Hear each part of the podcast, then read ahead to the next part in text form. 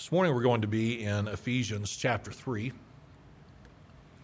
Ephesians chapter 3 is where we're going to be.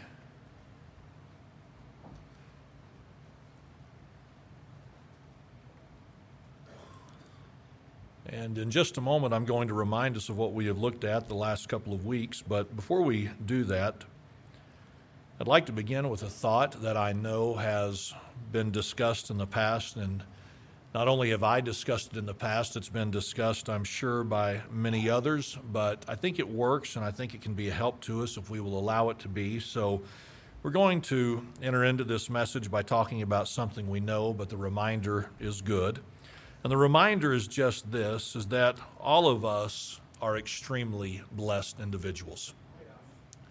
Every one of us are extremely blessed individuals.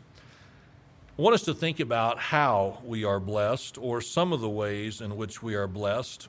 And again, this would be true of every one of us, but every one of us could say with absolute confidence and absolute boldness that all of our needs are met. Every one of us have our most basic needs met. Every one of us have a roof over our head. Every one of us have food in our kitchen. Every one of us have clothes on our back. Every one of us uh, just we have the basic needs of this life met. Not only that, every one of us could say if we were honest, we have more than what we need made available to us. Most of us don't need as much as we have by way of housing. Most of us don't need as much as we have by way of food. Most of us don't need as much as we have by way of clothes. And the list could continue. You understand this to be true. We don't, we don't just have our, our basic needs met, we have so many other needs provided for us.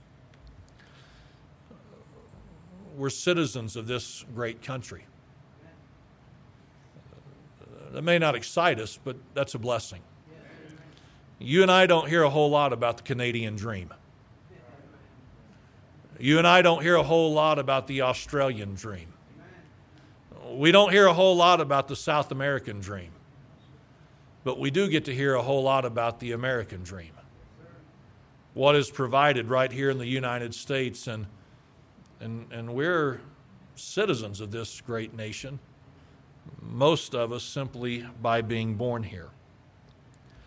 Most of us enjoy good health and good strength, and that truly is a blessing. I know that may not be true of everyone, but most of us enjoy good health and good strength. And, and if we were honest, we'd have to say this a lot of times when we don't enjoy the health and the strength that, that maybe we once did, it's not because of, of anything that has happened other than we didn't take care of ourselves like we should have. So I'm, I'm, trying to show us, every one of us are blessed. We've got our needs met by way of the basic needs. We have more provided for us, really, than what we need. We're citizens of a great country. We have health, we have strength, we have so many things at our fingertips. And here's what is true we have a tendency to take all of it for granted.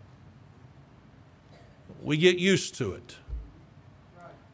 We become familiar with it, and because we are used to it, because we're familiar with it, we just take it for granted.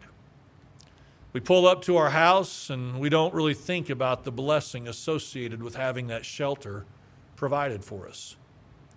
We can look in our clothes closet sometimes and think, we've got nothing to wear.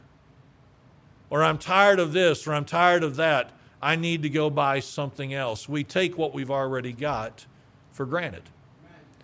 We take the food in our pantries for granted. We take our citizenship for granted. We take our health and our strength for granted. And every once in a while, we just need to be reminded of how blessed we are. Every once in a while, we need to be reminded of how blessed we are. With that in mind, I'd like us to remember what Paul has written to the believers of Ephesus in the previous verses. I think this is very important by way of context for this morning's message, but I want us to remember this that Paul has said to these believers that as a result of their salvation, they now have access unto God. They can enter into the presence of God with confidence, they can enter into the presence of God with boldness. What an amazing thing to consider that they, as mere mortal human beings, had access into the presence of God because of their salvation. What an amazing thing. And just as it was true of them, that is also true of us, those of us who are saved. We have access to God with confidence and with boldness. We can go to God at any time about anything. And then, as Paul continued his thoughts, he wrote of how God is a source of strength and is willing to be that source of power and might in the midst of the hard and difficult days. And just as that was true of the believers in Ephesus, it is also true for you and I today, those of us who are the children of God. And then last week, just to remind us of what we dealt with, Paul explained that because of salvation, that once we really begin to understand how much God loves us, we can begin to know God in ways that we would have never thought possible. We can know Him as a source of strength. We can know Him as a source of comfort. We can know Him as a source of peace. We can know Him as the friend that sticketh closer than a brother. There are so many ways in which we are able to know God simply because of the relationship that we have with Him through Jesus Christ. So, as you think about all the things that have been discussed, as you think about all the things that Paul has written about and we've tried to give our attention to, as Paul conveyed that being his thought and his prayer for them, we come now to verse number 20, which is a familiar portion of Scripture to many of us. And here's what Paul said in verse number 20 of Ephesians chapter 3.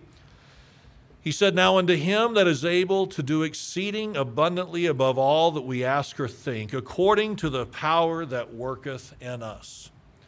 I don't know if your church experience has been anything like my church experience over the course of your years, but many times I have heard this verse quoted, I have heard this verse referenced, and I have heard it quoted and referenced without any measure of context. Have you had a similar experience at all with that verse?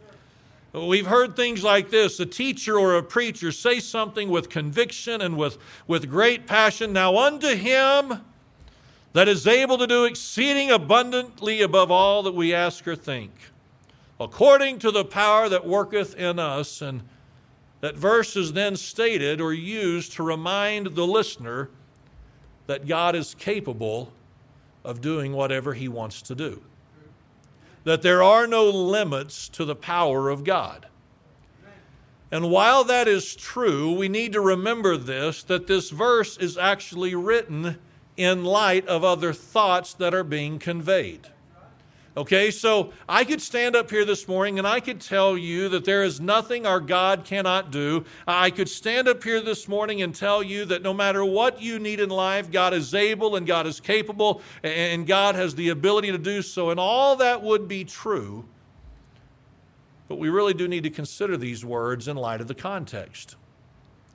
So when Paul says there in verse number 20 that he is able to do exceeding abundantly above all that we could ask or think, we've got to look in verse number 21 and see what Paul said next as these thoughts kind of wrap up. He, he said this Unto him be glory in the church by Christ Jesus throughout all ages, world without end. Amen. So Paul says in verse number 21 of the exceeding abundant power of God that it is Him, God, who is worthy of glory in the church by Christ Jesus throughout all ages, world without end. Amen. So, as we think about verse number 21, I want us to think about some of the words that Paul uses. He uses the word church in this verse, does he not? All right, so as Paul uses the word church, as we talked about a few weeks ago in one of the Sunday night messages, we've got to be reminded of what the church is. The church is not a building, the church is not a location, the church is not an address. The church is made up of the individuals who assemble with one another.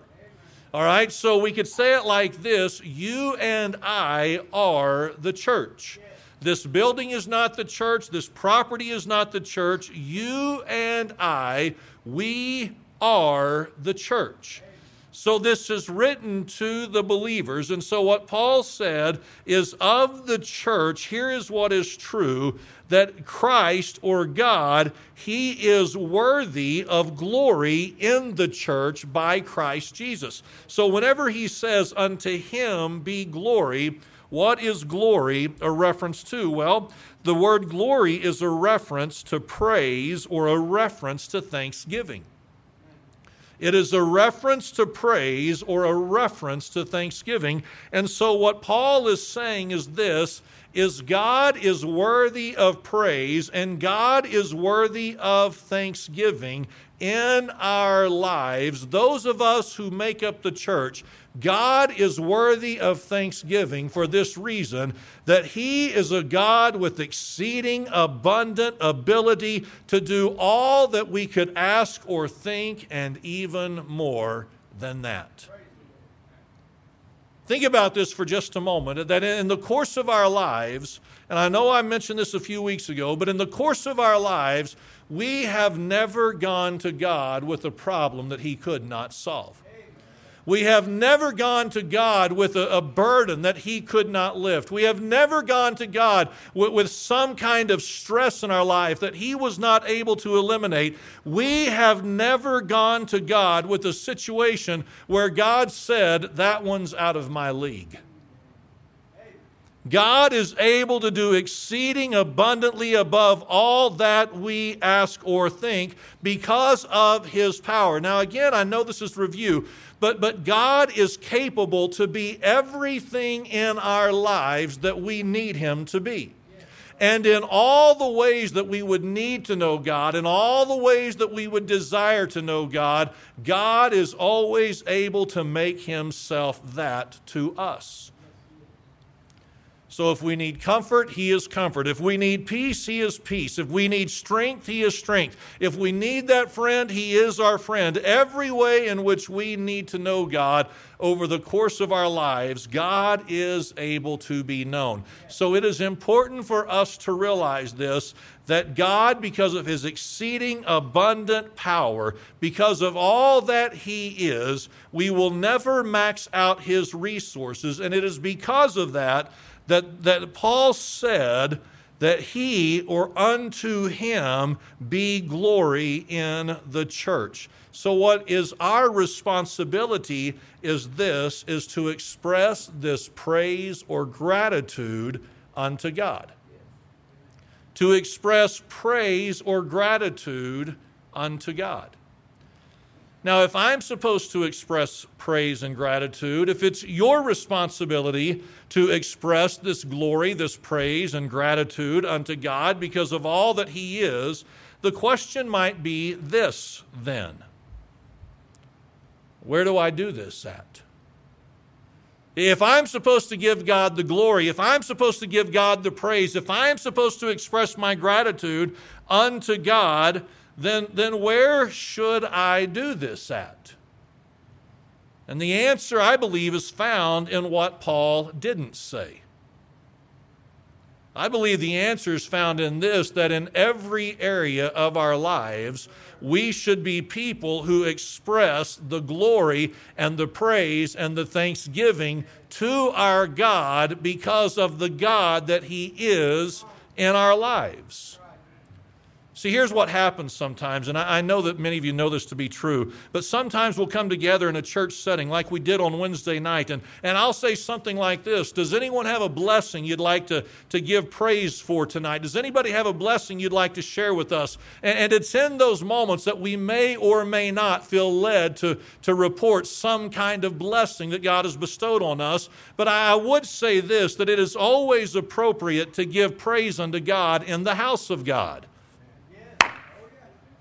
It is appropriate to give praise and glory and thanksgiving unto God for what He has been to us and for what He does for us.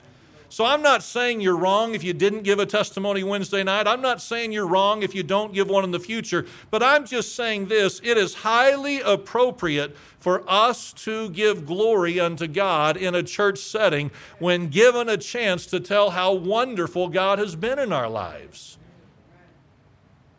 There are other places in which the glory of God can be expressed and ought to be expressed. It can and ought to be expressed in our home life. It's highly appropriate in the midst of our home to constantly and to regularly give glory unto God for all that He is in our lives. Now, we're, going somewhere with this, so stick with me, okay? It is something that is appropriate, it is something that is right, it is something that is good for us to consistently give glory unto God, to praise Him and to give thanksgiving unto Him for all that He is and for all that He does. It's okay, it's appropriate, and it's right to give glory unto God in our extended families. Aunts, uncles, cousins, brothers, sisters, in laws, whomever it may be, it's appropriate to sing praise or to give glory unto Him. We're saved. We're children of God. We've known His strength. We've known His power. We've known His help. We've known His encouragement, whatever it is. And, and we have known Him in whatever way we've needed to know Him. It's okay if the family hears it. It's okay to give glory unto God in the place where we work, around a coworker, around a boss uh, around a peer, around someone who may be beneath you by way of position or status, it doesn't really matter who it is. It's okay to give glory unto God.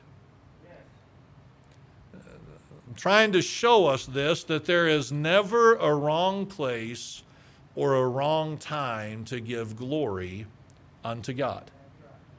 So, whether it be in the house of God with the people of God, whether it be in our own homes with our own family, whether it be in an extended family situation, whether it be in a work situation, or maybe even with a random stranger because of how a conversation has been struck up or started, it's okay to just give God the glory for who He is, for what He's been, and continues to be in our lives. Now, why is it appropriate for us to give glory in the church as believers by Christ Jesus? Why is it appropriate for us to do that? Because here's what Paul said He said, throughout all ages, world without end. Amen. What, what, does that mean? What is the idea behind that statement? Well, it means this that the glory that is given by the church or by the believers it's something that needs to be done perpetually. It's something that needs to be an ongoing process. This needs to be something that does not end in our lives. See, if God does something good for me, I need to be willing to share it. I need to be willing to share it if, if felt led to in the church family or wherever it may be. I need to, to be willing to express this glory because the glory that God deserves is something that is unending. And we could say it like this that attitude of expressing glory needs to be passed on to others and to future generations. God is perpetually worthy of the glory, he said, throughout all ages, world without end as long as this world exists, as long as there are men and women on this earth, here is what God is worthy of. He is worthy of glory. He is worthy of praise. He is worthy of thanksgiving. And friends, if you and I aren't doing it, we can't expect anyone else to be doing it. See, think about this for just a moment. It's kind of an awkward setting. It's kind of an awkward situation, is it not? If a preacher says, Who has a blessing you'd like to share? and everyone just sits quiet. So, what's it teaching others in the church to do?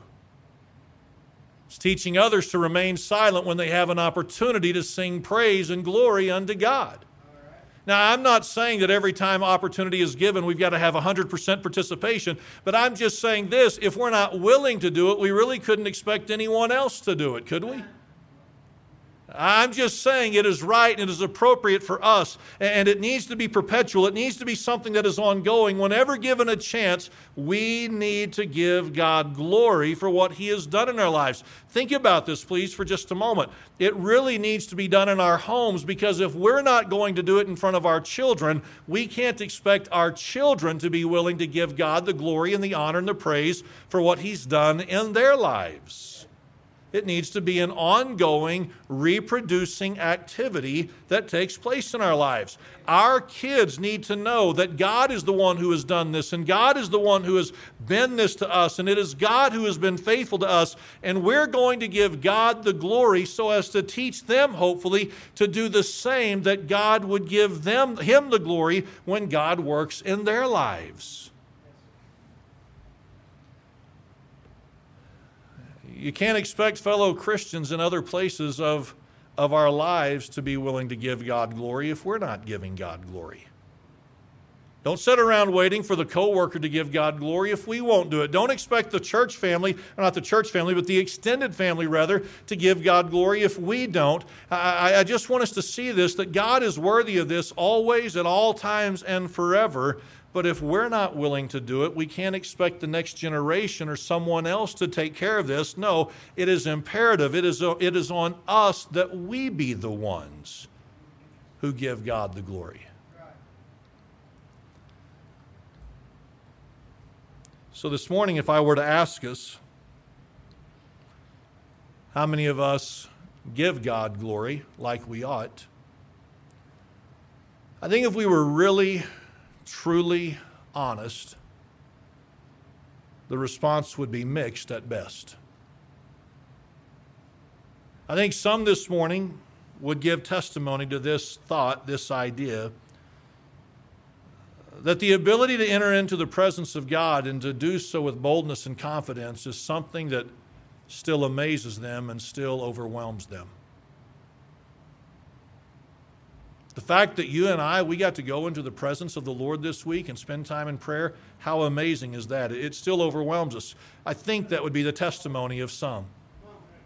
I think some would still have this testimony, or some would be of this, this way of thinking to, to think of all God has been in our lives, all God has been for us over the years, His faithfulness, and, and how He has proven Himself to us. It's something that, that still amazes and overwhelms us and we express the greats or, or, the gratitude and the praise to God for that. I think that would be the attitude of some. But I think if we were completely honest as a church family, here's what many of us would have to admit that giving the glory unto God for all that He is, for all that He's been and continues to be, I think many of us would have to admit that he doesn't get the glory like he deserves.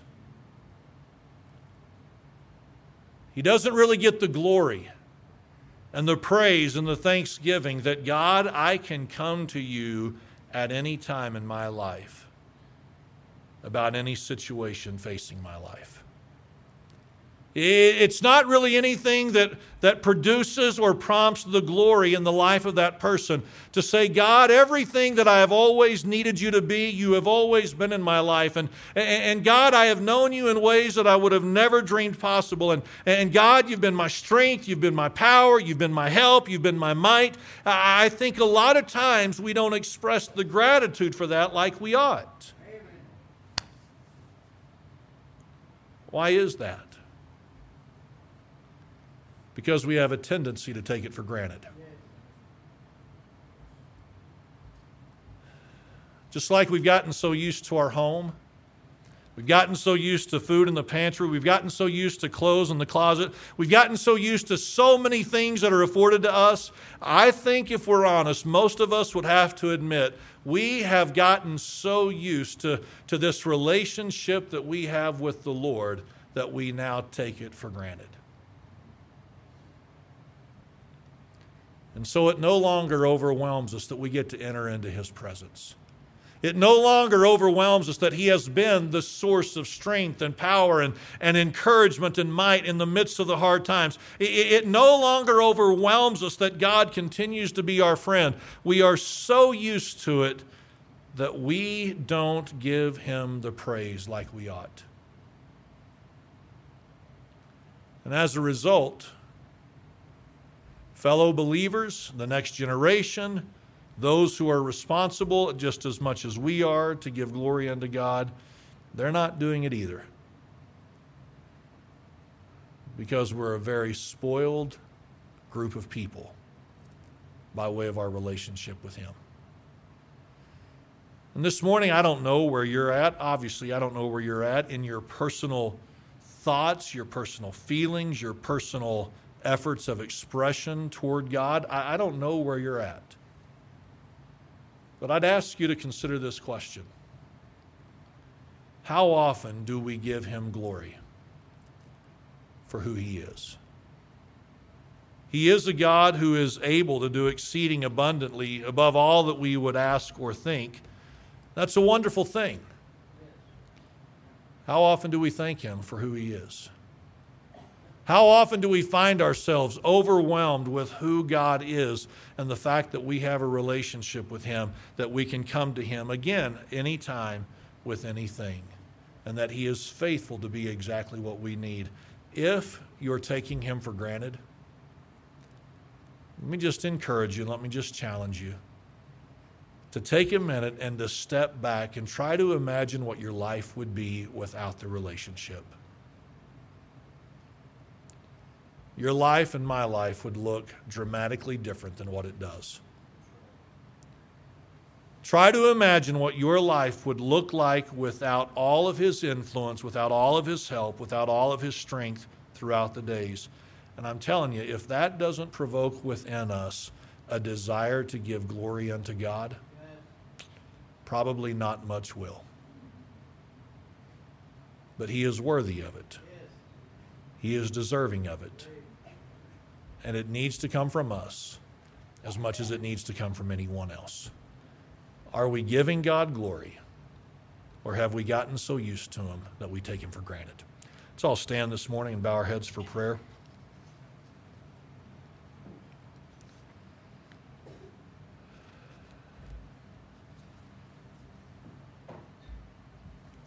Fathers, we come to you this morning, Lord, I know that just a simple message, just a simple thought. Lord, I certainly need the reminder to not take you for granted in